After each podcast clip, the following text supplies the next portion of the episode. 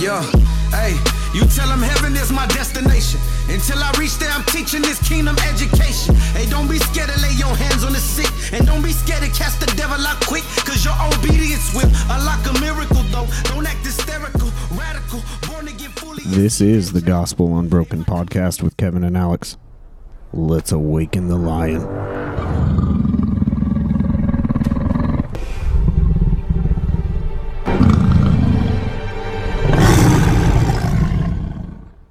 What is up, everybody? Welcome back to the Gospel Unbroken. I am Kevin, and I have with me, as always, my dude Alex. What's going on, brother? What's up, brother? Nothing. We also have a very special man in the house. I'm looking at his beautiful smiling face right now.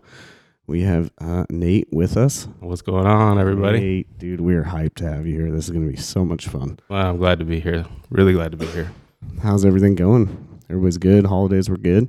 Fantastic, man. Really good. Went to Idaho, visited some family, hung out there for three or four days. Yeah, was good. Really good. Sweet. I love it. So we got an awesome topic that we are going to talk about today. I'm hyped for it. Uh, tomorrow we have the men's breakfast coming up that we got everybody gathered for. Ooh, yeah. So Alex had the bright idea that you know what we should talk about unity and talk about brotherhood. So I'm dude, this is going to be good. I'm looking forward to this. So I want to read something from Genesis. In Genesis 2:18, he said, "The Lord said, it's not good for man to be alone." And now I know the next thing he goes into, so he created a you know a perfect fit for him by a woman. But I think that's an interesting statement that it's not good for man to be alone. Period. So I want to, you know, just dive in on that and start getting some thoughts on, you know, the unity and the, the importance of brotherhood. I'll jump in on that real quick. So, first thing I want to say is, uh, I don't know if many of you know this, but um, when I first started going to church with these guys, I was kind of like bouncing back and forth between should I stay or should I go kind of thing. Wasn't real sure about it. And I joined a group which happened to be uh, the group that Nate was leading, which was awesome because um, in in regards to speaking about unity, he's gotten to um, see the fruit of his labor, um, leading many groups uh, at church and uh, you know helping men in their journey um, in their faith, and actually getting to see what that looks like on the backside. Yeah, it was it was awesome in your testimony how you literally the words you used was as a last ditch effort. You reached out to a group to build some kind of relationship because I think God was telling you you knew inside that that was what you needed was that relationship with another brother. So I'd love to hear, you know, just kind of what your experience has been Nate, on on leading those groups and and seeing the power of that brotherhood coming together. Well, you know, that's uh, you guys are making me blush here a little bit.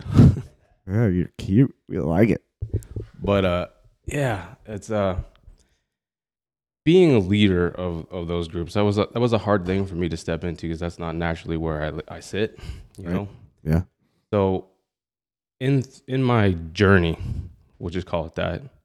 Um, I've been really trying hard to just not say no to a lot of things, like I normally would. So when I was approached to be a leader, my my natural thing was just like, ah, you know, that's not me. Yeah, that ain't for me. Yeah, I'm not the I'm not that guy. I'll just you know I'll be part of these things. I'm really good at support and all that stuff, but not as like the leader guy. But uh, the first time I did it was I was a co-lead with uh, one of our guys by the name of Jay, and it went really well. And then after that, I think I sat out for one of the one of the group seasons, and then the following one, they asked if I wanted to take a leadership role and all that. I was like, like I'm trying to say, I'm trying to say yes. So that's God's what I did. Calling, man. God's calling. That was the first time I was like the the the lead of a group, and had another guy as my co-lead. And then on that first night, just seeing a whole bunch of new faces, seeing you, and I I never met you before, and there was a few people that I never met before. I'm like, man, starting to listen to everybody talk. They've been coming for a little while, and I remember when it came around to everybody doing like the introductions and stuff, and uh, it came up to you, Alex, and you were just. and I don't want to say timid. You weren't timid, but you were you were reserved. I'll say that. Hundred percent. Yeah. and then uh yeah, it came to you saying like you you've been to come to this church for a little while. And uh you weren't really sure where, what if, if it was for you or maybe this wasn't your place. It was just kind of your last the last place you were, or last thing you were going to try and do. And uh, yeah, you threw up a flag, and everybody just kind of pounced on you when it came to that. Which is, I think, natural for a lot of men to be reserved like that, especially in a setting like that where it's a bunch of dudes I don't know.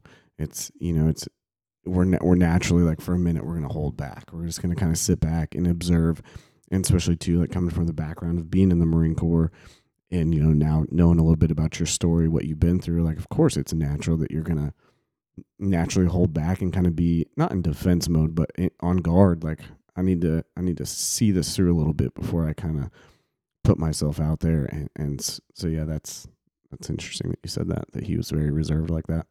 Because if you talk to him now, I mean, Alex is like, Oh, he "Yo, man, let's ch- who wants to chat? Let me chat with you." I mean, he's finding all the new people at church, so it's it's it, it's interesting. dude is a butterfly. Yeah, Like he hatched and he came out, and like everybody knows who Alex is. yeah, for real. uh, you know, I, I give all the glory to God for opening Amen. that door. Um, but I, I want to, um, something came to mind while you're saying that. It's, it's funny, right? You want to say no, like you don't feel equipped, ready. Like we've all been there, but it's always funny that we're like that. And then, you know, God always chooses like the, like least expected person to do something, um, great with.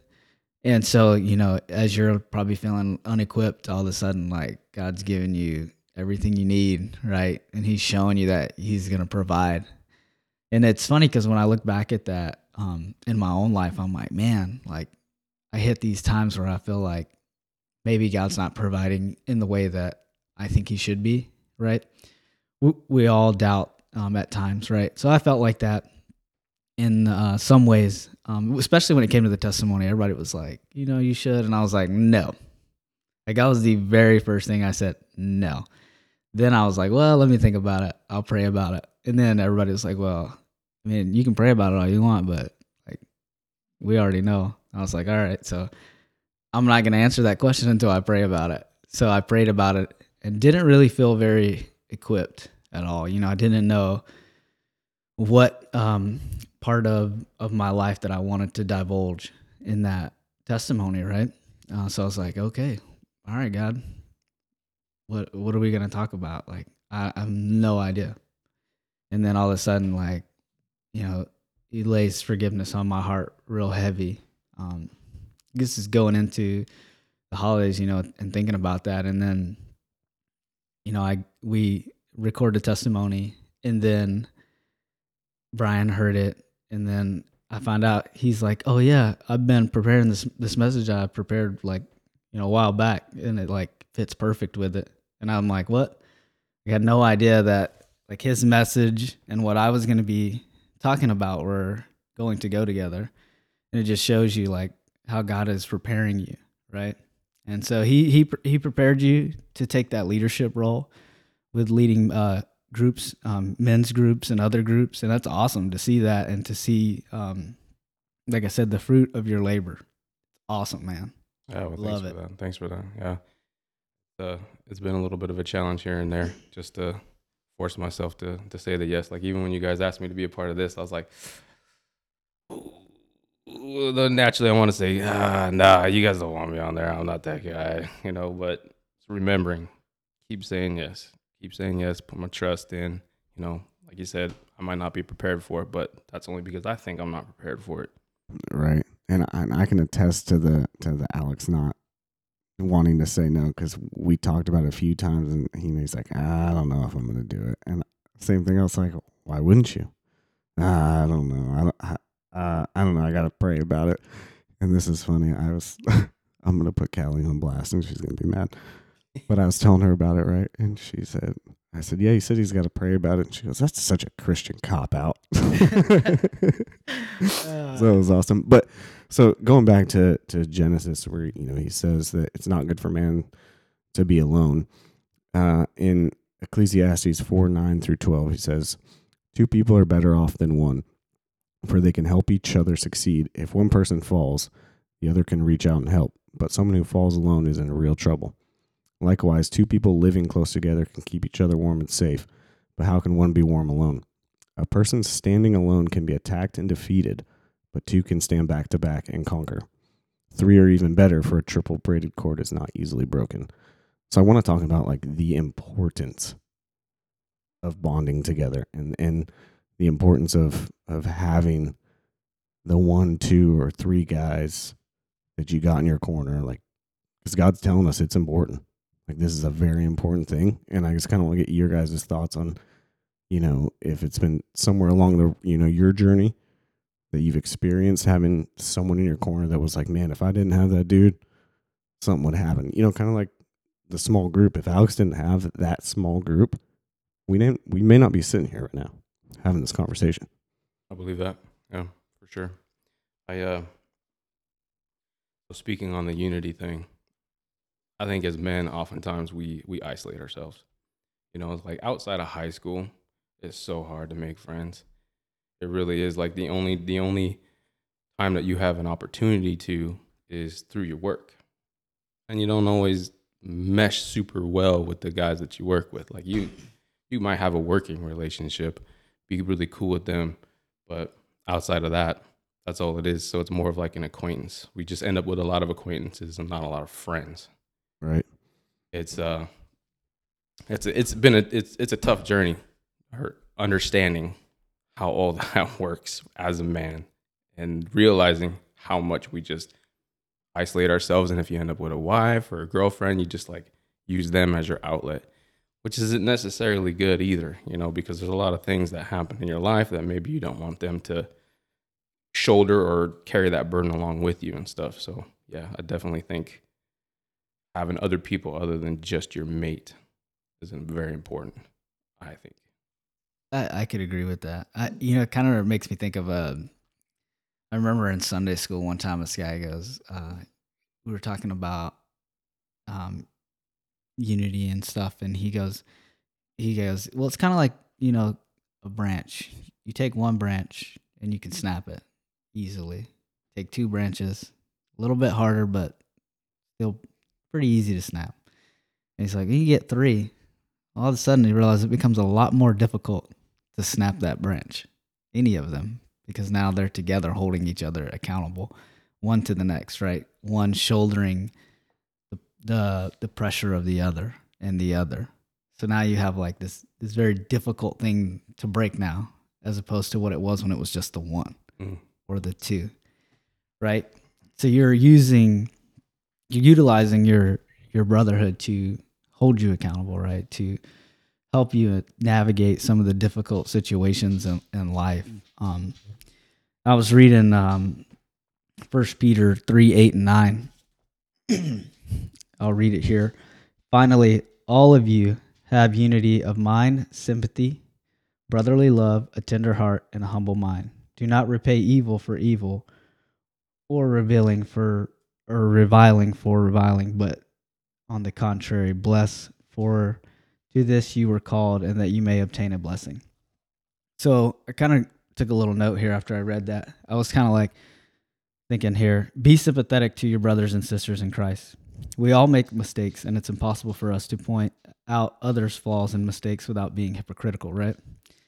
So when I was thinking about this, I'm like, man, so like, you know, sometimes, you know, you're going through this and journey and it, it's difficult or you make a mistake and you don't want to say anything because you don't want somebody to judge you, right? That's like one of the first thoughts, right? Like, oh man, so and so's gonna pounce on me and really put my feet to the fire, right? But in the sense, right, like I'm very comfortable with some guys that I can share these things with, right? Because I know they're not gonna beat down on me. They're gonna be like, hey, it's okay. Like we all make mistakes. We all hold ourselves to a much higher standard um, than most. So you got this like um, this grace that you're not giving yourself, but your brothers are trying to give it to you and, and help you understand that you got to give it to yourself. So Mm. That's what like when I think of unity, it's like the grace that I can't give myself that someone else can help me see that I need to give myself. If that makes sense. It, that does because I, I was reading uh, in Romans twelve ten. He says, "Be devoted to one another in love, honor one another above yourselves." And the note that I took was, "Friends never withhold kindness and mercy." to another brother, and you know it that, that's spot on. Like we have those brothers around, like the conversation we were having, you know, about you know I was wrestling with idolatry and and kind of like, am I doing this? Am I not doing this? And like you sat there and were like, hey, bro, like I think you're just being a little hard on yourself. Like you got to remember to give yourself some grace. So it was like, yeah, that's that's what those brothers are for. That's that's what they're they're there to to show you kindness, to show you mercy, and to not, you know, we got to give the forgiveness. So yeah, right on, spot on. One of the the, the big things that I took away from uh, Nate's group when we were a part of that. Oh man, you know that was almost a year ago now. It's weird how time flies, huh? Yeah. And uh, looking back at that, like I mean, we spent a lot of time praying praying for each other, Mm-hmm. you know, and, and supporting each other in that way, right? I mean that you know, asking for somebody to pray for you can be difficult too. But building that relationship and saying, "Hey, man, I'm here for you. I'm here to support you. I'm here to help you out." You know, like in uh, Proverbs where it says, uh, "As iron sharpens iron, so shall one man sharpen another." Right? I love that. right? Same thing, dude. Like, you know, I originally I wasn't very comfortable like being like, "Hey, Doug, like I got some stuff going on. Can you pray for me?" Like, I might say that I got some stuff going on, but I don't want to go into it. So then, you know, like when I hear that, I'm always like, God, I don't know what to pray about other than they got some stuff going on, and I don't know what they need, but you know what they need, right? Uh, But then I've also, to me, it always felt like there's more power in being able to be like, God, my brother is asking for strength and he needs strength. You know, you know, I feel like it's more sincere, right? Like I know like there's that there's a need and I can take that need to God and um and you know, earnestly pray that it's met, you know. Um, but that's built through relationships, unity, um, brotherhood, things like that. Yeah, I think that all comes down to it's kind of just all trust, you know. A lot of times we we we hold that back. At least I can speak for myself. I hold that back because hey, you know, you just get let down so many times in your life that it's just hard to put your trust into somebody else and know that they got you like that. I I had that same note that you had, in Proverbs twenty seven seventeen. We're here to sharpen each other as iron sharpens iron, so a friend sharpens a friend. That's dude, that's it. Like I challenge you, you challenge me, I challenge Nate, Nate challenges you. Like we continue to to challenge each other in the faith, to grow, to to be a part of whatever it is. We're we're continuing to because because friction causes growth, right? It's like it's like working out a muscle when you train a muscle over and over and over again, you're actually causing immense trauma to the muscle and it's pulling the tissue apart. But then you sharpen it back up when you put, you know, proteins and things back in. But that constant tension is what sharpens you and what strengthens you and what builds you up. And we need other men to to push us to, you know, in in a in a respecting manner. You know, not like, no, bro, you gotta go. But you know, you know what I'm saying. Like we're nudge you, you know, like when you're like, ah, I don't know if I'm gonna do it. Like I'm sitting here trying to sharpen you, like, why wouldn't you do it? Come on, man. Like you can do that. Of course you can. Get up and tell your story because it's gonna change someone's life. And you know, I'll attest to it. Nate will attest to it, and probably hundreds of other people that sat in that service walked out and were like, man, that was a story. And so, like, imagine what you would have withheld if you hadn't shared that story. And I know I'm not the only one that was nudging you you had other men around you, and I'm sure your wife, but you had other people like, come on, man, we're we're gonna sharpen you. Yeah, there was a lot of folks who were like, "Yeah, come on, you got this," and I'm just like, "Oh, well, it's, it's easy to say when you're on the outside looking in." Oh, for sure, hundred But, percent, uh, dude. But you know, it was also funny. A lot of them prayed for me too, so that was the the uh, underlying blessing. I would say they they prayed for me, right? They, um, you know, they were like, "Hey, you, got this," you know, pray for you. So that made me feel a little bit better too going into it, knowing that I had the support. I'll tell you that's kind of the important thing about uh just church as a whole. And this is something that took me a long time to understand. Because early on I was always I never had a church home, right? Where I go now, that's my church home. I've never had that before. So I never understood the importance of it, right? So I always just thought I don't really need church because Bible says the church is you now, right? So that's where that's where my church is. It, it's fine by me. I don't have to have a place to go because it's not it's not a place. It's the people.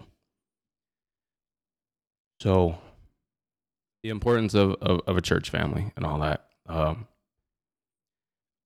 I didn't really know how important that was until I really decided to give Rock Creek a chance and not just make it the place that I kind of went to and make it my place, right? Where else are you going to get the opportunity to share your story like that for a lot of other people to hear? How many people can that affect? You only get that shot when you're at a place that's like we know you have a story. We know we ha- you have something to share, and there's going to be a lot of people that are going to benefit from from hearing about it. If you if you just kind of wing it on your own, you don't you don't get that. So your your reach doesn't go as far. And then there's the aspect of what you're talking about, like both of you guys, steel sharpens steel, iron sharpens iron, right? Having people who are godly men around you all the time keeps you sharp. You know, you can only be out in the world hacking on wood before your blade goes dull. So I, I 100% agree with you guys on that. That's that's interesting that you just said that because one of the I, I wrote down some like kind of like topics of kind of where I wanted to go and one of the things I put down was choose wisely. Choose your your circle wisely. And in 1 Corinthians 15:33 it says don't be fooled by those who say such things for bad company corrupts good character. So like the importance of like you said godly men it is important that we don't get it twisted. Like, yeah, having friends is is cool to to a degree, but you need to make sure that like you're surrounding yourself with the right friends. We we have to be very diligent and very intentional about who those men are cuz like you said if I'm getting sharpened in the wrong way before you know it there's a there's a problem. Mm. A really big problem. Yeah, I mean, I'm going to jump in with Proverbs 13:20. Uh, whoever walks with the wise becomes wise, but the companion of fools will suffer harm. Right? Like crazy how uh, the people you surround yourself with starts to change when you start to um, uh, work on growing in your faith with God. Right? You start to really like adjust where people are back to the to the plane. Right? you start to maneuver people around on the plane where they're sitting like are they sitting close to you or they s- you got to put them like you know further away from you on this on this plane right um i always think about that you know um i've looked back and i'm like man over a year ago some of the people that i was hanging around is like not even close to the same. I I know. it's changed so drastically. Um but for the better right? Like i feel better. I um like i'm excited to bring my uh my kids around um some of my friends here that i've met at at church. Um just because i know that they're they're their heart. I know that they're raising their kids in a in a way of like leading them to christ so i'm like i want my kids to be around those people i want them to have those same relationships that i have i just want them to find them sooner than I did. You know what I mean? Like that that's hard, right? Like how long I mean, you know, I'm 31. It's taken a long time to really like find that and invest in that. He who befriends the world makes himself an enemy of God. Yep. There's so much power behind that. And, you know, some people will say like, ah, they're they're being too what's the word, self righteous. They're they're you know, like it has nothing to do with that. Like I'm just trying to ensure that we're going to the same place. Like we're going in the same direction. Because what happens, again, back to like you can have friction in a negative way what happens when you know if you've if you've ever been in that relationship where it's like you're trying to do one thing and it, whether it's a friendship or a relationship with somebody else and you're you're like ah I'm I'm trying to achieve this and they're like ah but I want to do this and there creates that friction and friction and eventually someone's going to give and because we are corrupt sinners as men the chances of us pulling in the right direction are probably less than the chances of us being pulled towards the world because that's just naturally the human inclination to go that direction. So true. Yeah. I mean, it goes back to something you said a few podcasts back, Alex, where you said, show me your five closest friends, and I, I can pretty much guess who you are, Yeah. you know? Hundred percent, and that you know that those five closest friends changed um, drastically, but for the better, right? Um, for where I want to be, where I want my family to be, like it changed in a very good way. Um, the other thing too that I was kind of thinking about too, um, you know, it's nice being able to to have these good close relationships because when I meet other people and I'm not sure how to talk to them, I know who I can send them to. Mm. Right? Like, you know, I'm talking to this guy for a minute and he's like talking about fishing and I'm like, bro, like you're way over my head. But I know a guy. I know a guy and I'll I'm gonna, I'm going to go introduce you cuz you know, sometimes all it takes is that one person to speak to them and they're like, "Oh man, I'm going to try this again." I want I want to come back. That guy was cool. I'll just come back just to say hey to him, but then it becomes something else and they're like it grows, right? And their relationship with with God hopefully will grow as well.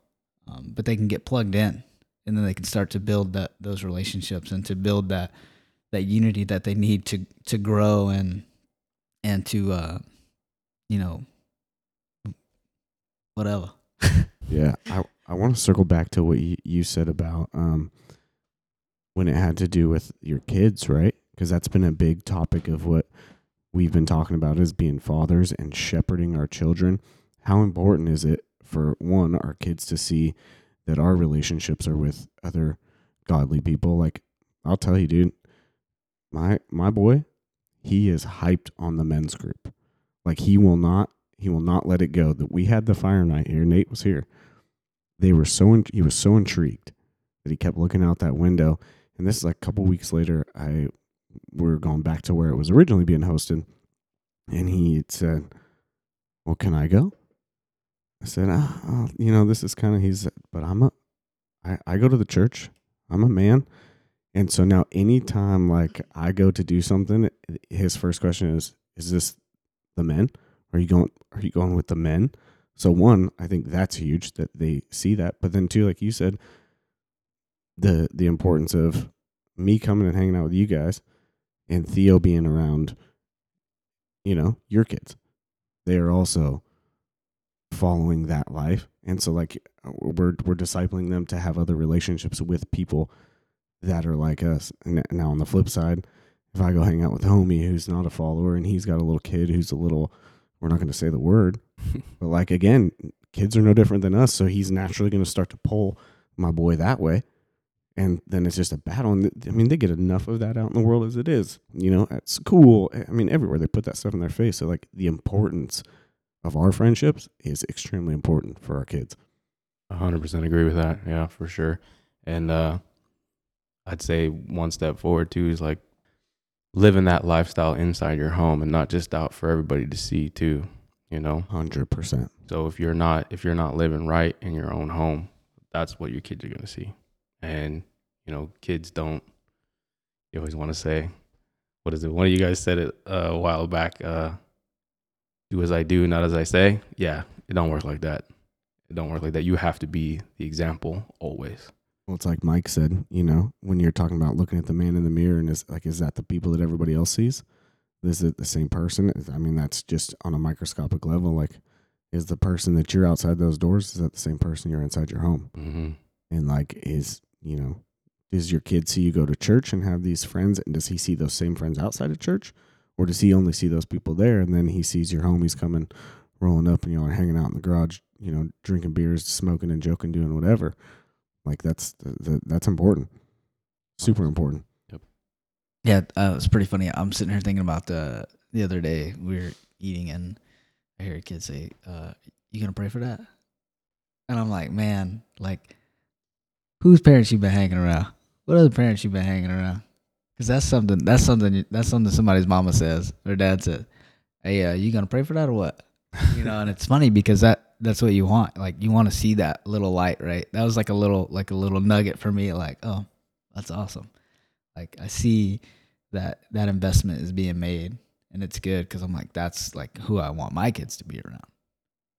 Like I want my kids to, I want my kid to look at me and say, "Hey, you gonna pray for that or what?" You know, um, to remember like that's important. Like those are those little. It's like something small, but it's important. Um, you know, as we talk about prayer being a big part of our our life um, and our relationship with God, like that's huge. Like it doesn't seem like much, but in the long run, like you're hoping that sticks and that stays and that lingers around in their life. Well, like the the question would be, how can I possibly have a friendship with you, Nate, or you, Alex, and never speak to you? You can't. I can't, right? And your relationship with God is no different. And what's the only way that you speak to God? Mm. In prayer. So, like, that's a thing I've been having to tell myself lately because, I, you know, it's no secret that, like, prayer is not the strongest part of my my walk in the faith. And so I've been trying to be very intentional with it. And that's a thing I keep coming back to is like, I can't have a relationship with this guy that I desperately want to have a relationship with if I don't talk to him. If I don't, and, and that goes back to the level here on earth. Like, we can't have these relationships with other men if we don't talk to them. And sometimes we got to initiate. I know it's weird to be like, "Hey, dude, can I like can I get your number? Like, can we hang out sometime?" Like, sure, it seems kind of weird on the surface, but the truth is, is that guy's probably wrestling with the same exact thing. Sure. He is, because again, where we we tend to isolate ourselves. Like, there's no lie. Like, I will, I, I'll be honest. Like, I desperately crave to have those friendships but our natural instinct is to isolate. So like it's like, oh, I'll just wait for so and so to initiate. Like the men's breakfast that we the first one we did, like, yeah, let's do something sometime. And my first thought was like, yeah, I'll just wait for somebody to kind of schedule it. But then I'm like, no, no. What are you guys doing Saturday? And then now look what it's become. Then you initiate. Well, dude, let's do let's do it bigger. Let's do it bigger, and like hopefully that that can spark in in the other men. And if any of you are listening that are going to be there tomorrow, hopefully it sparks that like dude just talk to the guys out there talk to them because we are all desperately wanting the same exact thing I agree with that, and uh, our pastor says that every now and again, uh, more so than coming to church and all that. So a lot of men are just looking for a friend. right alex's last ditch effort Exactly. was not to go talk to the pastor mm-hmm. it was not to go talk to his wife it was not to open his bible like i mean his last ditch effort was like i need some brothers Right. i need some dudes in my corner And that's that's that's a man who who knew that about himself and understood like that's what I need. That's what I need from here. And if you guys are gonna be that for me, be that for me. And if not, then I'm gonna move on. Yeah, I mean, literally, I, if it wouldn't have went well, I would have just bounced. I'm like, all right, next, where are we going? Right. Um, but yeah, it, I mean that's that too, right? Like, you know, there's some in building unity. There is some internal things you have to deal with. You know, Mm-hmm. okay, why do I need it? That start there. Like, why do I need it? Right? Like for me, it was, um, for me, I, I needed it because I like I like I said, I, if you show me your five closest friends, I can tell you who you are. Like that was a problem. So I like my why was I need five friends who are close with God so that I can start to grow closer to God. So that was my why, right? Um, so like you, you have to deal with those internal things. Um, and if you and if you don't, like, how are you gonna achieve your your goal, right? Like it's just like any other goal. You set a goal and you're like, this is where I want to be. Well, how do I get there? And for me, the, like growing in my relationship with Christ, it was more than just reading my Bible and praying. There was other things, right? Because you can't do it alone. Mhm. it, it's it's very clear that you know we can't do this alone. We need um, relationship to help us. So, in knowing what I needed, I was like, man, all right, I got to go in here and just be straight up, and like I was, and it wasn't it wasn't difficult. It was more like, do I really, really want to do this? That was the the battle that started to occur in my mind. Like, do you really, really want to do that? you sure about that? You sure you want to let people into your life like that? which is the devil speaking Because you got it now. You're vulnerable, right? yeah You're like, oh man, like now, like I- I got some vulnerability. So you start thinking about all these other internal things, and this is before I even said a word, right? I'm already trying to convince myself that this is a bad idea, Oh, my tire's looking a little flat. Maybe I won't show up tonight. right? And then I was like, you know what? Let's do it. Let's let's do it. And then I'm, you know, I talked about it, and it worked out, right? But you know, you got to get through some of those internal things. And I think that's like a big thing for men, right? Vulnerability. You know, you're like, man, I, I'm going to give, give some, you know, give a little piece of, of yourself to everybody that you talk to. I've heard that a lot. Um, and that's kind of what it felt like. I'm giving you a little piece of me. Am I comfortable with that? Um, and I, I was and I wasn't, right? So it's kind of like, anyways, I did it. It worked out. It's okay. It's not the worst thing to be vulnerable. Um, oftentimes, it can be some, one of the most uh, enlightening things in your own um, accountability for your own like life and what you're going through. It's so important. What you said was, uh, what is your why? I think that's so important for for each man to identify. Like, what is my why? And like for me, I had got out of the Marine Corps, you know, and from that point on, I was always longing for that. Because I mean, I saw unthinkable things be achieved when men banded together in the Marine Corps. I mean, Alex, you you've seen it. Like when it's amazing what men who actually bond together and have each other's backs can accomplish.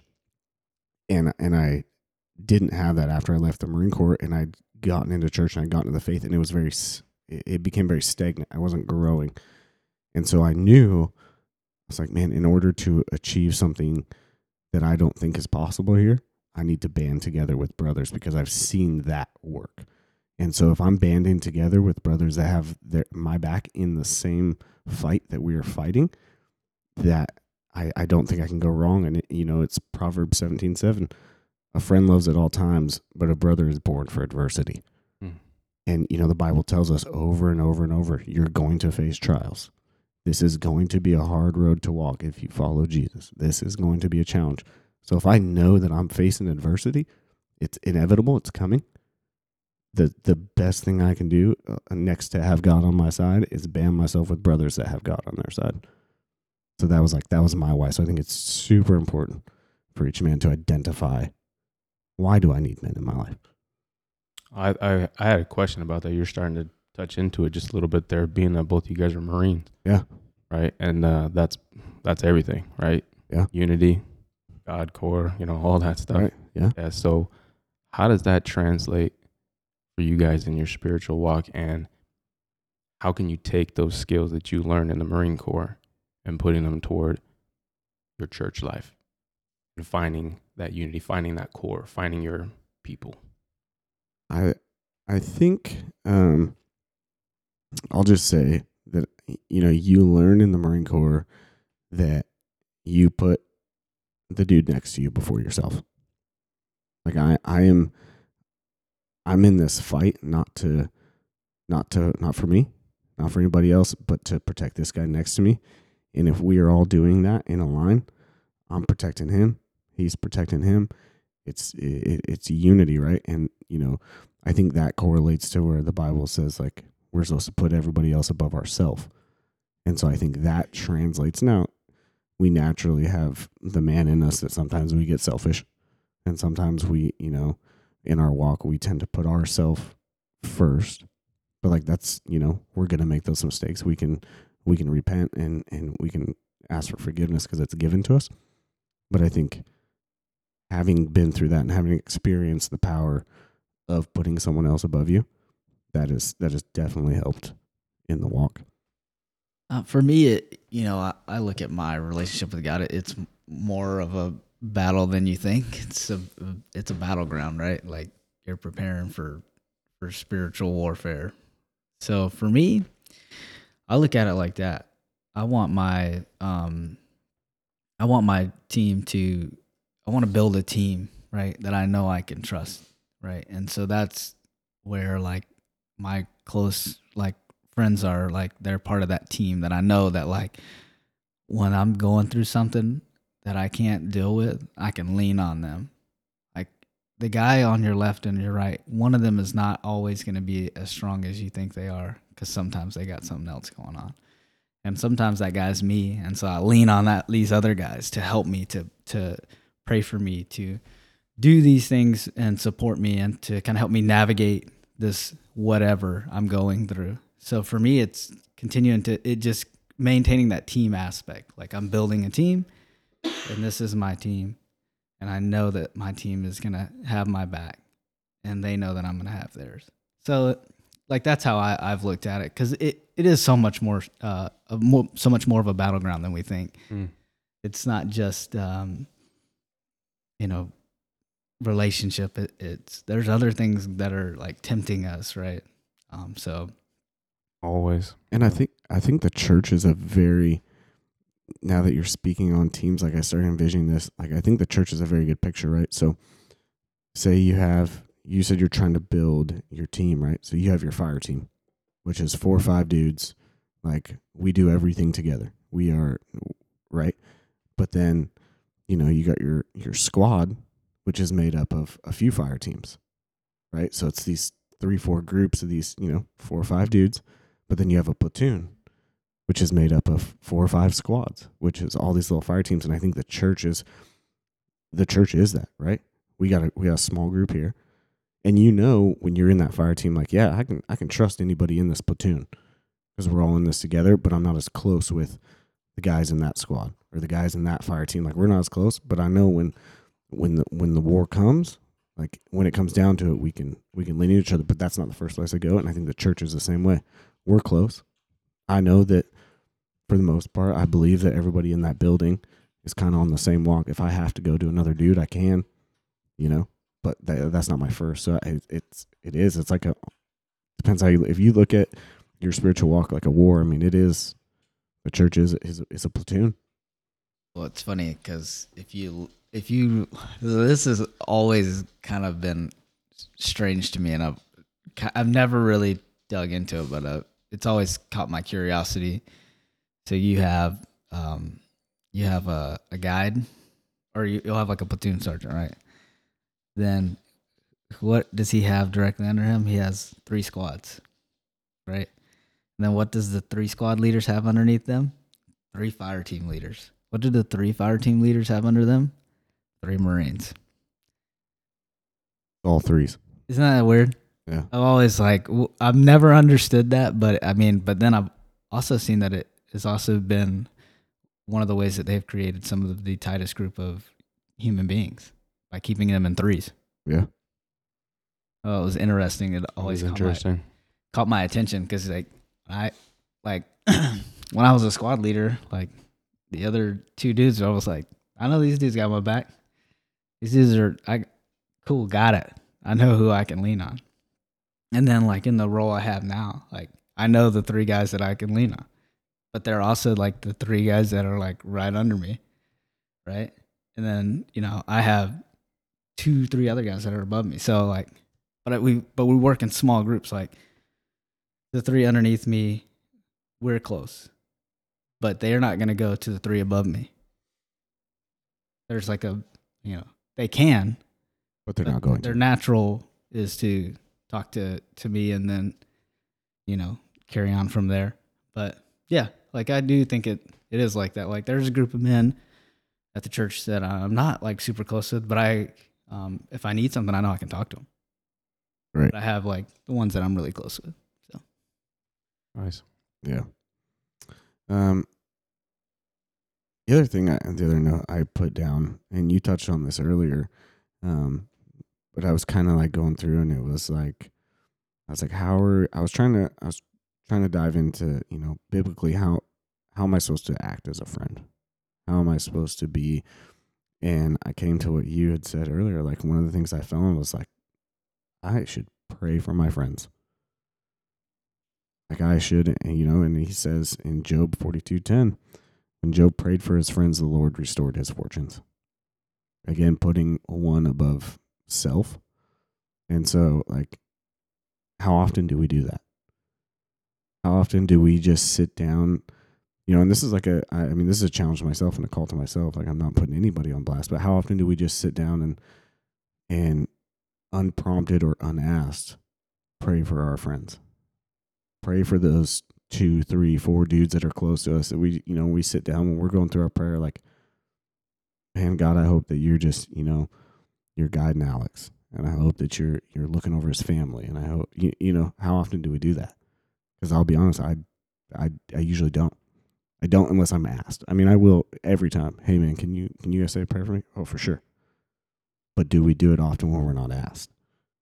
I think that one is a lot easier to do when you're a part of that that team, right? Um, Yeah. There's certain things about some guys that I pray for. Like I pray, like I've told you before, I, I pray on my way to work in the morning. Yeah, which is something that's- I admire. That's my thing, like because it's usually like a long drive, anyways. Mm-hmm. And then I'll just listen to some music and I'll just pray. And then sometimes it'll be like the whole ride. And I'm like, oh, that was an hour. Wow. Like, did I, you know, I'm just like, as it comes to mind. But there's like some very specific things that um, I do pray about often um, for some friends because I know that they have some things going on and that they's, um, those things haven't been met yet. But, you know, I know what they are. So um, it's a lot more intentional and a lot less of like a blanket, you know, like, watch over them, protect them. Yeah, it was. I guess it It's was just like a, Mm-hmm. You know what I mean? I'm like, I general can be question. like, bam, like Yeah. I know those things, and so Right. yeah, it, it's important. And but then again, right? Like if you don't have the relationship, what do you know? To you're just like, I'm blanket praying. yeah, yeah. And there's nothing wrong. I'm not saying there's anything wrong with that. No, and I think it is too important. Like, I guess I'm kind of asking the question in the context of like your three closest buddies. Mm-hmm. You know, like, to be honest, I, I, I didn't pray for your test until you were like, man, I don't, man, I'm struggling with this. Like, I'm gonna pray about it. And I was like, dude, I'll pray about it too. But, but prior to that, like, I knew you were going through that. Yeah. But I, you know what I mean? Like, that's a, that's a spot I could be better. Because again, like, you didn't, I, I didn't do it till you asked for it. Yeah. You know what I'm saying? So it's like that's a challenge to myself, I guess. Is kind of where I'm getting at. And and was you just know that it's good that you you you recognize that, right? Um, because you know we want to be a, a good friend. Yeah, hundred percent. And um, the more that I am getting to know more people, I'm starting to realize that it's important for me to really listen and not just listen. Mm-hmm. I just hear. Yeah. You know what I mean? I'm like, I'm listening, but I'm not listening. So now I'm like, like when I meet people and I talk to people, I'm like trying to be very intent with listening to what they're saying, um, just to be to know what to pray for too, right? Like, um, like praying has been like something that's really big in in our house that we've been trying to, um, really um, institute in, in our home because we've uh, we've had some issues that we've had to pray for um, over the last year. We had a lot of things that we just really needed to pray for, and like a lot of it, we were kind of looking back and it's like we've been super selfish with our prayers. Like it's been about us and like what we need, but what about everybody else? So like you know when we talk about you know other people, we're like, oh, we should pray for them. Yeah, that's like one of our first like it's like a punchline in the house now, but like it's not it, it's taken seriously you know but you hear you'll hear that in my house you should pray for them just pray about it Yeah, it's a it's a it's a weird rewiring of your brain, right? When you start thinking about other people and then also like not doing the superficial stuff like you said where you're you're listening but you're not hearing it. Yeah. Right? And just like taking the time to actually hear what somebody is saying cuz we're so used to all of our I don't know, just our little relationships we have where we hear people saying whatever and you comment on it, you're like, oh, we'll make plans to go do this, and it never really happens. It comes back to something that you had said where you guys started the men's breakfast thing, Mm. where oftentimes we do that. We do that so often where we just make plans that are superficial and nobody really intends on moving on them.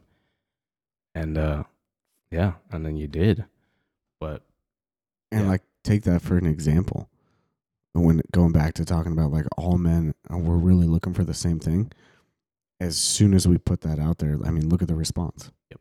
Dudes left and right were like, "Oh yeah, man, I'm in, I'm in." And had none of us, had we not met the first time and did the breakfast, or had Alex not been like, "Dude, we should do this bigger," had it not came up in conversation, like th- that wouldn't have been there. But that's a testament to all these dudes are looking for the same thing. you know, it makes me wonder like why why do we do that? You know, is it is it because we're nobody wants to be the the guy who comes across as needy? I ask that question to myself all the time. Like, why are we like this? Yeah. Why are men? Why are our men so bad about this? Yeah, I mean, especially when right when you said, "Hey, let's do this." We've been talking about it. It's time to put the work in. Let's go. Like Callie, she has this group of friends that they've they've been it's this group of girls. They've been friends since like I think college. Right. And now they're all to points in their lives where they have husbands and they have kids and they have all these things. But these girls are so intentional. I- I'm talking like at least once a month. It's like, hey, girls' night. We have to get together. We have to get together. So like, dudes, why are why are we so bad? why? I don't. I. I. I'll say this. I don't want to be needy. I'd rather be needed. Mm. You know what I'm saying? Mhm. Ooh, That's- hit them with But the that's just. power. I mean, that's just honest, right? Like, wouldn't you rather be needed than to need someone? I think that's everybody's thought on the whole thing. Yeah, I agree. And then it's like, all right, well, somebody has to be the one that needs it. Which is why when he said it, everybody jumped on it. Yeah, I mean, it was exciting. I mean, it was just really good to see everybody just be like, "Yeah, I'm ready to go." I'm like, "Dude, this is awesome!" Like, all right, like then too, right? Like then that, that will also like, you know, help. Uh, you know, we're gonna connect with some other people that we did not know that we have some things in common with. We're gonna be like, "Man, Right. really? You you do that too? Like, that's awesome. We should hang out." Right. And like that's the hope, right? Like we get this big group together, but the hope is that eventually there's four or five fire teams that have Mhm. sparked from this group of of dudes. And like, dude, think about that. When you when there's when when there's four or five groups of dudes that are banded together like that, when the when the battle happens and those four or five groups bond together, Powerful. Dude, the devil can't do nothing. Right. The devil can't do nothing. One of those guys goes down and he's got 30 dudes on his back, like, bro, we got you. We got you. We're not going to let this happen. We're not going to let, uh uh ain't happening. Dude, that's a powerful thing. And I think that's where we want to be in our walk with God.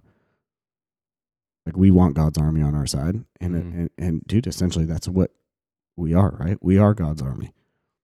We are here to fight for his word. We are here to defend him. He's here to fight for us. Like we're all one. We are God's army. But like if we don't if we don't ever if we don't ever band together and we don't ever train together and we don't ever it's never going to be. Every man will fall.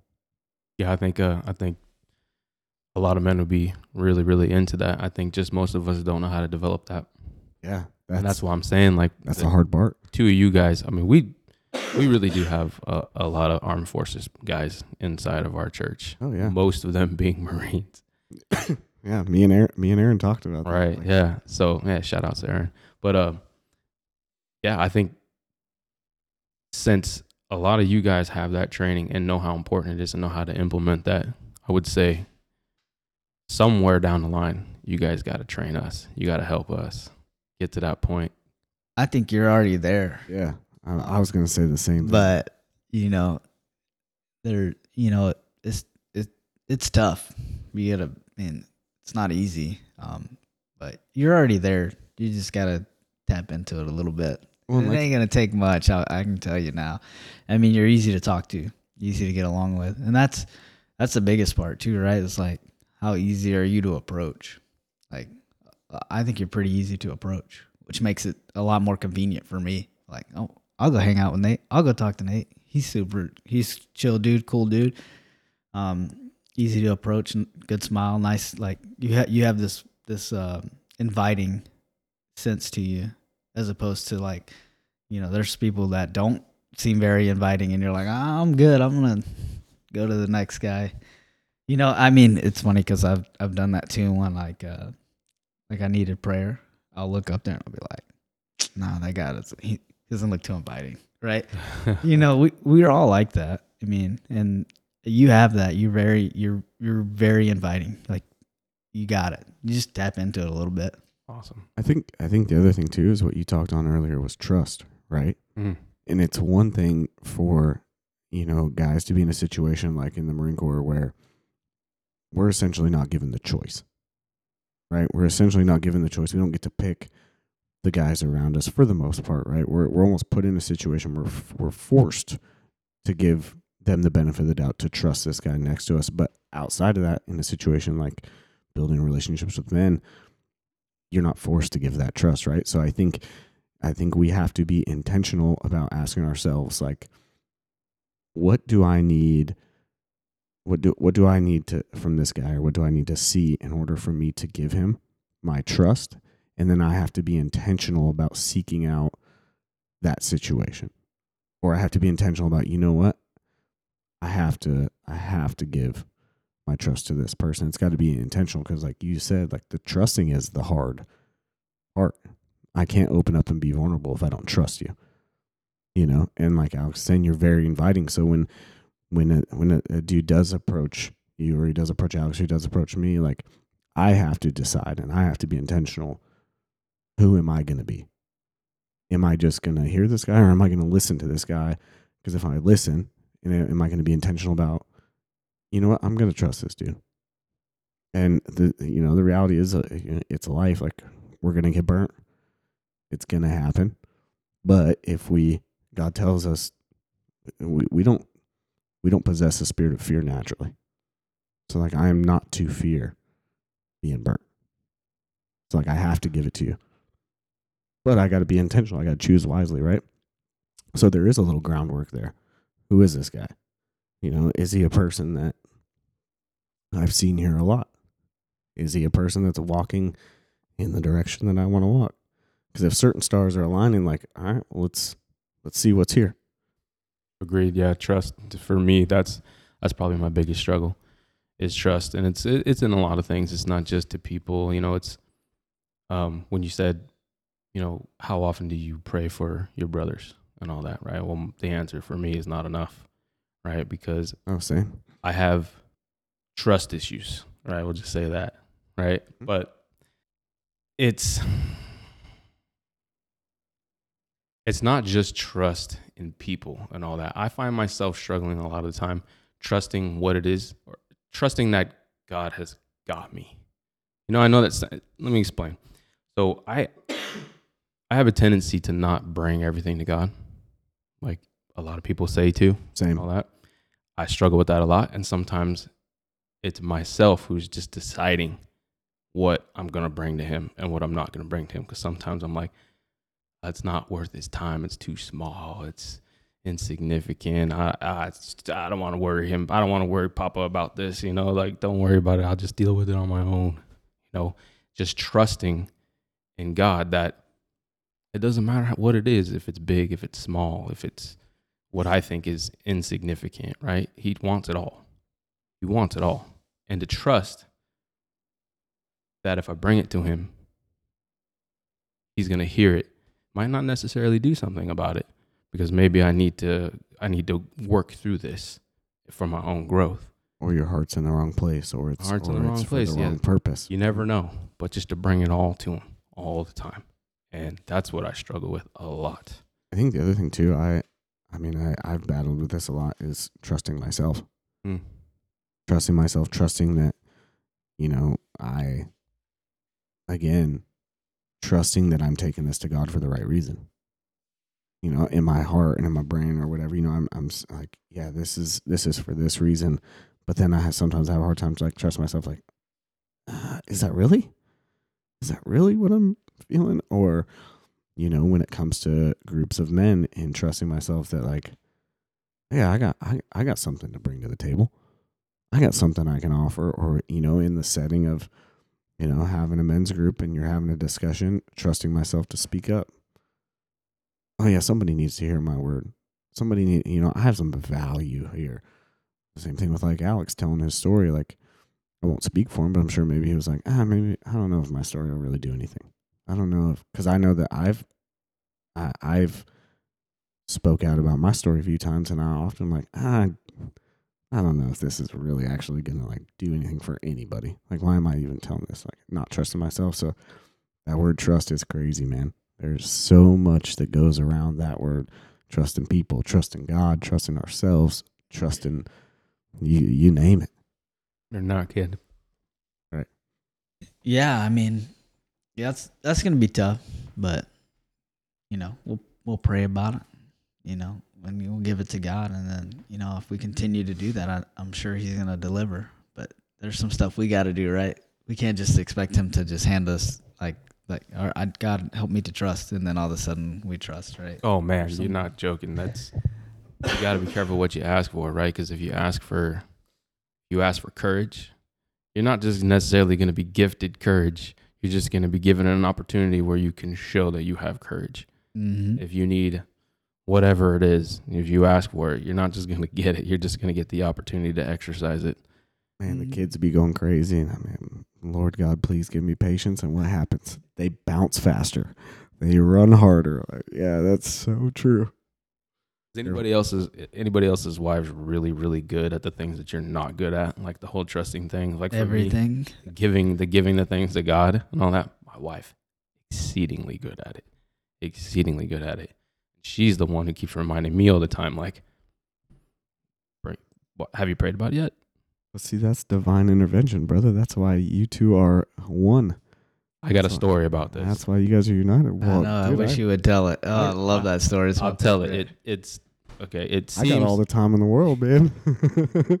okay. So this this is the example of how my wife just naturally goes to praying about everything. Doesn't matter what it is. Dude, I'm ready. I got the popcorn.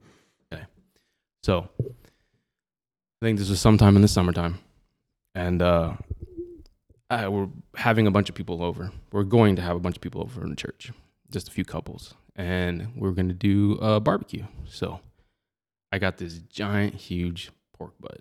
Right, as the whole thing.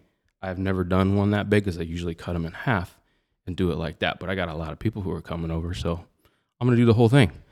So I know it's going to take a long time, right? So I start the night before. So this is a Friday night and I'm smoking this thing. And I know it's going to take about 12 hours because that's about what it takes for something this big. So I started the night before because I know for sure I don't have enough time to do it in one day. So start the night before, get this thing going.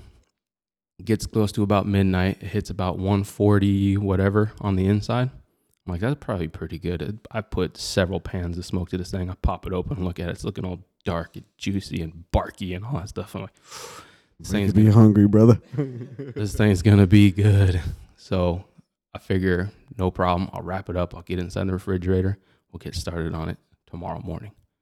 I wake up just a little bit later than I wanted to. No big deal. I got plenty of time. Nobody's showing up till about six o'clock, and it's nine in the morning. I'm good to go. So I'm just gonna get this thing inside the oven to finish it off. 225. Pull it at 190. No problem. So I get it in the oven and it's not coming up. It's not coming up to, to temperature at all. I'm looking at it. I'm thinking, wow, man, it's been about three or four hours. This thing should be hitting close to like at least 100 degrees on the inside. No, it still isn't even registering on the meat thermometer yet. I'm dude, I might be in a little bit of trouble here, but I think maybe, maybe once it just starts to get warm, it'll it'll get up to the point where it needs to get. And in the back of my head, I'm thinking, man, you know, it's still got the stall point. Now, I don't know if you guys have ever really done any barbecue. Like if you're doing this sort of thing, there's something in the meat that's called the stall point. It's usually between 160 and 165. And once it hits the stall point, there's nothing you can do. It's going to be there for as long as it's going to be there. And if it's a big piece of meat, it could be several hours. And it doesn't matter if you turn the oven up to 400 degrees, it isn't going to do anything because that heat has to creep inside right? So a couple more hours go by and now it's back up to like the 140-ish where I had pulled it the night before. Oh man, I got I got probably 4 or 5 hours where everybody starts showing up. I haven't even hit the stall point. This is a problem. This is a problem. I can see it already. I don't know if we're to make it. So I tell my wife, I'm like, uh, I don't know if this is gonna work out right. And she's like, "Well, it's no big deal. We've got plenty of other food. It'll it'll be probably be just fine." Ah, dude, no, this is this is no good. So he's letting it go, and I keep checking on it, and it's it's sitting at around 155, so it's really close to the stall point, and there's several hours still before anybody shows up, and I'm like, I'm cooked. This is it. We're not gonna get it. We're not gonna get it at all. It's not gonna happen. I'm stressing. I'm pacing around, being like, "There's nothing I could do." I tried to turn up the temperature. It's not. I already know it's not gonna do anything. And then so my wife is just, just dead calm. She's like, "Have you prayed about it?" I look at her crazy, like, "What are you talking about? Pray about it?" She's like, "Well, have you prayed about it?" I'm like, "Why would I pray about this? It's a piece of meat. I know what's wrong. It's not raising. It's not, it's not coming up to temperature. I don't know what I'm gonna pray about. She's like, well, pray about it. God always says, you know, He wants everything, right? You're stressed out about it. Clearly, you're having a problem. so, I'm at first I'm just I'm dismissing it, right? I'm like, ah, no, it's, this is again my trust things. Like, ah, this is this this isn't worth his time. It's not something he needs. He's not gonna help me with this. This is just a, a thing that's I did it to myself, you know. And she's like, well, I think you should pray about it. And then she left it at that. So I'm pacing around the kitchen. It's like, all right, okay, okay, I'm gonna try. So I go upstairs. I go in my room by myself. I start off my prayer like,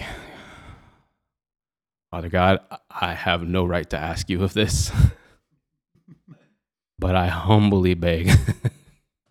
so I just I, I laid out a prayer and I was and I left it at that. I said, Amen. Whatever happens, happens. So I go back downstairs. She's like, Did you pray about it? I sure did. She's like, Okay, well everything's gonna be fine. I'm like, I'm glad you have so much you, you have you're so you're so straight on with how well this is to turn out. This is great. So I'm pacing around, I'm watching, and I'm keep looking at the time or the uh, the temperature down there. So now it hits the stall point. It's at 160, and I'm like, and here we stay for the rest of the night. It's done. So I'm trying to get other things prepped and ready to go. Pacing around a little bit, keep looking. Don't really want to look at what the temperature is saying, but trying to get other things ready to go and done. And uh, I'm like, all right, I just got to take a peek. So I look down and it's not 165. And I'm like, it doesn't really matter. You know, it's only been like 40 minutes. 160, 160, 165. That's the stall point. It's somewhere inside there. It's, it's fine. It's, it's not to happen. It's, I'm to have to think of something else here. Uh, hopefully we got enough food, but whatever it is, it is. I can't really concern myself about it anymore. So I get busy on some other things. About 15 minutes goes by. I'm like, I just gotta check it one more time. I look down, and it's now at 167. I'm like, huh. She says, What temperature is it? I said, It's 167. She goes, Oh, that's it. I'm like, Maybe the stall point's a little bit higher on this piece of meat. Still trying to find it. So then I get busy doing something else, and I'm I'm literally going back and checking this thing like every 20 to 30 minutes. The next time I check on it, now we're down to the last couple hours before everybody shows up. I look at it, I'm like, I see it, but my mind says I'm reading it wrong. So then I'm like, I don't really want to open the door because I'm let the heat out, but I needed to open the door so I could actually see what it really says. And I look at it and it says it's 175. I don't understand what is happening right now, but it says it's 175. And then my wife, she looks at me and she goes, What's the temperature say? I look at her and I'm just kind of laughing a little bit. I said, It says 175. She goes, Oh, just like that. All right. Uh, I don't know what to make of this. I don't know what's happening right now because it had never stopped at the stall point. I walk away from it. I check it again after a little while. Now it's like an hour and a half before everybody shows up. It's at 180. I know that I know how it sounds. I know that it sounds like, well, it's just a piece of meat that cooked faster than it was supposed to. So what? I'm telling you. And the people who are listening who have ever done anything like this, where you're smoking something like a like a big pork butt, the stall point is the stall point. You can't blast through the stall point. It's impossible. It's impossible. It cannot happen. Shortening the story just a little bit, it hit its 195 like about 10 minutes after everybody showed up. I can't even tell you. It nearly put me to tears when it had happened because it was it was that powerful and so undeniable that you're breaking the laws of I, I don't know thermodynamics all that well, but you're breaking the laws of thermodynamics. Uh. Because it just blew right past the stall point as if it never was there. And what better time than 10 minutes after everybody shows up? It's Right. Fresh, warm, Well, hot. pulled it out, pulled it out, and I laid it down. I covered it with with the foil, and I'm like, so this thing, I don't know what it's gonna be like. Did did it overcook because it went that fast? Did it? I, I don't know. I don't know what I'm gonna be looking at when I have to dig my hands in this thing and start shredding it. Right? Get everything else ready. Pull open this. Pull open the foil. Get my gloves on. Dive inside. It's like butter. This thing's blessed by God. It's butter, and I'm telling you, it's the best pork butt I ever had. hey, that's the power right there. I'm telling you, I I if can I, see think, it on your face. if I think about this too much, it'll I'll start getting emotional about it because and it sounds like such the stupid thing to get emotional about a piece of meat. It's not the meat; it's the thing that happened with it. Floored me. I love your wife in this story. Oh, she's the best because the whole time she's looking at me, and after after it had hit the the temperature it was supposed to hit, and I was pulling it out, she's like, "Did it work?" yes, it did. And the whole time, she's just like, "Oh." Every single time because she had nothing but faith that of course it was going to work. You prayed about it, and that's that. It. Don't worry about it the confidence that she had into it i don't even know how to put it into words it's what i need i need that confidence and i've been working on it ever since but it's something i still i still struggle with is uh, trusting what i should and shouldn't bring to god but boy that was one heck of a lesson Isn't it? It's funny, you know, because to you it's a big thing, but when you say that to me and I'm coming over to eat, it's like uh, nothing. Like okay, all, all good, bro. yeah Don't care. But to you, it's big, right? it's huge Um, so I mean, that just shows you right there. I mean, no matter what it is, like, you know, he wants to know. He wants to know about it. He wants you to talk to him about it, bring it to him.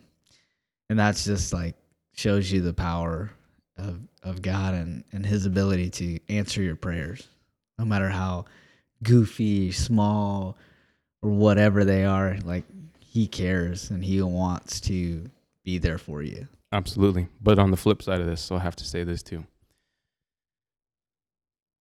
Shortly after this, um, I had my friend. He called me and he was really sick with cancer and all that. And when I found that out, I I fell to my knees the moment I got off the phone with him. And I prayed. And I prayed constantly. From that point on, I had people in the church praying. I had people in my men's group praying and all this. I prayed for that man the hardest I've ever prayed for anything in my life, right? And still he died. Now, some people might say, well, he answered you about a piece of meat, but he wouldn't save your friend. Again, with the trust stuff, I have learned so much about God from just before all that happened with with the with the meat as silly as that sounds with you know relationships with people that, that are at church and all that i never struggled with that.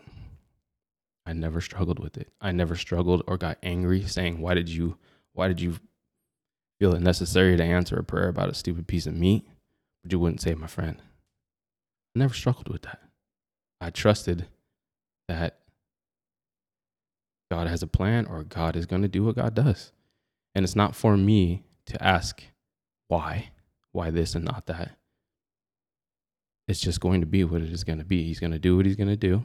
And I trust in that 100% implicitly. Not to like kick the mood down or anything like that, but I just had to say that part too. Because some people will say that, like, well, they might hear this and say, "Well, that's a great story about a piece of meat, but my my daughter died." You know, and I prayed for him. Why would he answer you on that, not this? I don't know. I don't know. Sometimes there is a lesson to be learned in everything, and sometimes you have to go through that fire as much as it hurts. Yeah, I think there's it's very important to understand and know and trust and believe that not every single prayer is going to be answered. But there is a reason why. And it's a reason that we're never going to know. It's like in John when he says he says, You may not know what I'm doing now, but later you will understand. And just just speaking, because you know, recently, uh, a little over a year ago now, my mom died from cancer, very young, and I've dealt with a lot of death in my life, um, on on various occasions, and I'd never. It, it's not one of those things that ever really bothered me, just because I was always. I mean, this is prior to to the church, and I was like, ah, it's just the circle of life. That's that's the way it goes. And the thing with my mom really got to me.